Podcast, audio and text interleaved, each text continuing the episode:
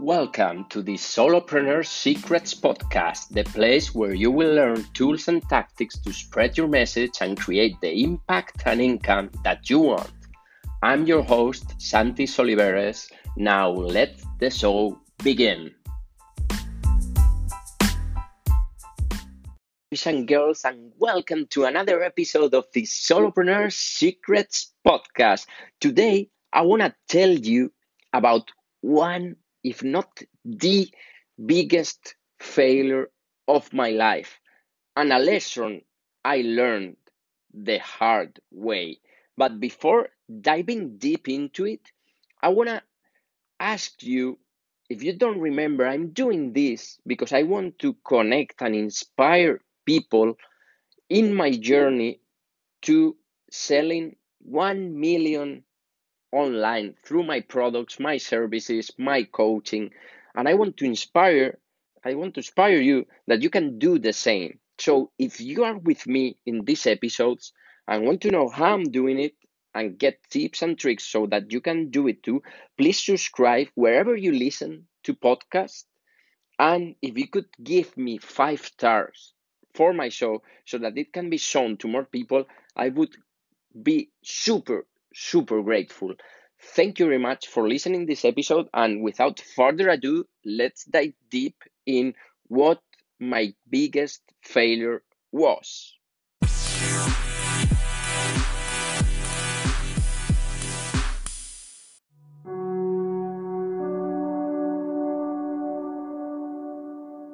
What is one of your biggest failures? Or what is the biggest failure in your life? Are you clear about it? When I ask that question, something comes super fast to your mind.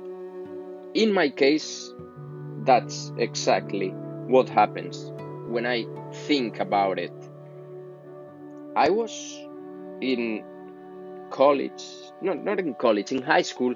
Before going to college, one of my best friends, if not my best friend, had already, because I failed and had to repeat one year in high school, so he was one year ahead of me, and had already gotten an invitation to join one of the best colleges, universities in all Europe and probably the world. They've been ranked number one sometimes by the Financial Times in all over the world. So it, it's called ESADE, which is in Barcelona, in Spain, and think of it as if it was like Harvard or Yale. So that would, that level we're talking. And my friend had already gotten the place to go there and study there, and he was telling me all my last year about how great it was to study there, how fun, how much fun they had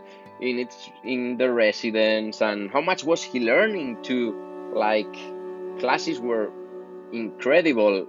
If you don't have any idea how it is to study in the university in Spain, there lack many things. I mean, it's cheap and everybody almost can pay for it. It's not like in the U S, but they lack like a ton of subjects that should be supposed to be in there. And that wasn't the case with the university I wanted to attend to, and that my friend was already in there. So I was super, super excited when I went to Barcelona to do the preliminary tests to see if I was accepted in there. And I remember perfectly, I caught a taxi. My parents went with me to Barcelona. I caught a taxi to the university, and while I was driving there, I was feeling nervous, anxious. Oh, what's the test gonna be like? Will I do well? Will I be selected? And I went there, and I think we were all morning and even a little of the afternoon. It was a long test. There were like three or five different types of tests. You had to read some articles and then describe some things and do some some questions in there. So I was super excited about it, and while I was doing it, I was really feeling it like, man, I'm killing it. It's it's super exciting to see that everything that's explained in the article, I totally get it, and then that I complete everything. And yeah, I, I felt that everything went great. I finished, we went, I went back to my parents. I think we went to eat a, a nice, at a nice restaurant, because my father always enjoys a good lunch, a good meal, and, and he's super foodie. So we went somewhere in Barcelona where you can eat wonderfully. And yeah, we kind of celebrated because I was so happy. And you see, I only wanted to be part of that club, of that university where I could learn so many things. At that moment, I didn't think I could develop myself in life as a worker or even as an entrepreneur if I didn't go to that university. That's how much I believe that was the only way I would possibly be successful. And also it was a part of external, a need for external validation. Like my friends there, I consider him to be super intelligent, super prepared. And if I don't get there, maybe I'm not as prepared as he is. And that's something that burned me a little bit. After one month, probably, I don't know how many days, months passed, but after a while, I received one letter in my inbox, but the time when things were done offline. So I got this envelope with this stamp of the university, and I was so nervous to open it. My father gave it to me, and I grabbed it and went into my room, sat down in the bed, opened it, and I was so scared to pull the letter out of the envelope and read. But I did it. Let's see what's in there. And I started reading, and suddenly I got the feeling that that wasn't going to be good news. And indeed, it wasn't. It was bad news. They said, "Thank you very much for participating, but you have not been accepted." And I was so sad. Like, suddenly, the world fell into my foot. I was totally hopeless. What can I do now if I don't go to this university? Is there any chance I can make it now? I'm totally wasted for the rest of my life. What's gonna happen? I was so insecure at the time. And I wrote a message this same day to my friend, telling him, "Hey man, I got the letter. Unluckily, I wasn't accepted. I believe it's because I had already failed two semesters in high school, and probably that hit me because I really believe I did great in the test. But you see," and, and I quote literally, I said that. It was an S M S, so it was shorter than what I'm telling you now, but that's what went, what went into my head. And I literally, literally said, "Life is not a bed of roses."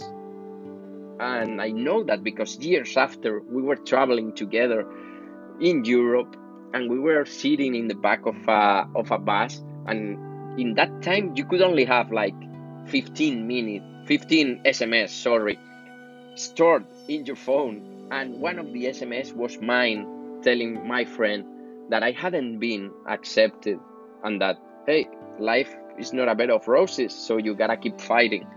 And that's when I realized that things in life are not meant to be easy. Until that point, I almost got everything that I wanted, and this was a huge setback. And then when I realized that, hey, man, you can get away with everything every time you want. If you didn't put the effort, which was the case because I failed twice, as I told you, you shouldn't be rewarded for that. So in that moment, I realized you have to put the work all the time and not expect somebody to reward you if you are not putting the work. So I drove a plan, and it was to study in my hometown. There was, it, there is a public university. Of course, it's not as good as it is. And I decided, okay, I may become an entrepreneur. You see, if I had studied in this university, probably I would have gotten a job in one of the big four accounting and, and auditing firms, for example, or, or in a big law firm doing something related to taxes, incomes, and things like that. So how different would my life have been? So I drew a plan. I want to be an entrepreneur. I want to study here, but I don't know where to start. I thought this university was going to provide all the things that I needed. So I had no idea at all if I had even any passion I could live from. Those were days back before I started reading about how people can become successful at whatever they want to do in their lives. So I got my degree. Sometimes I thought I would even not get it because I was studying.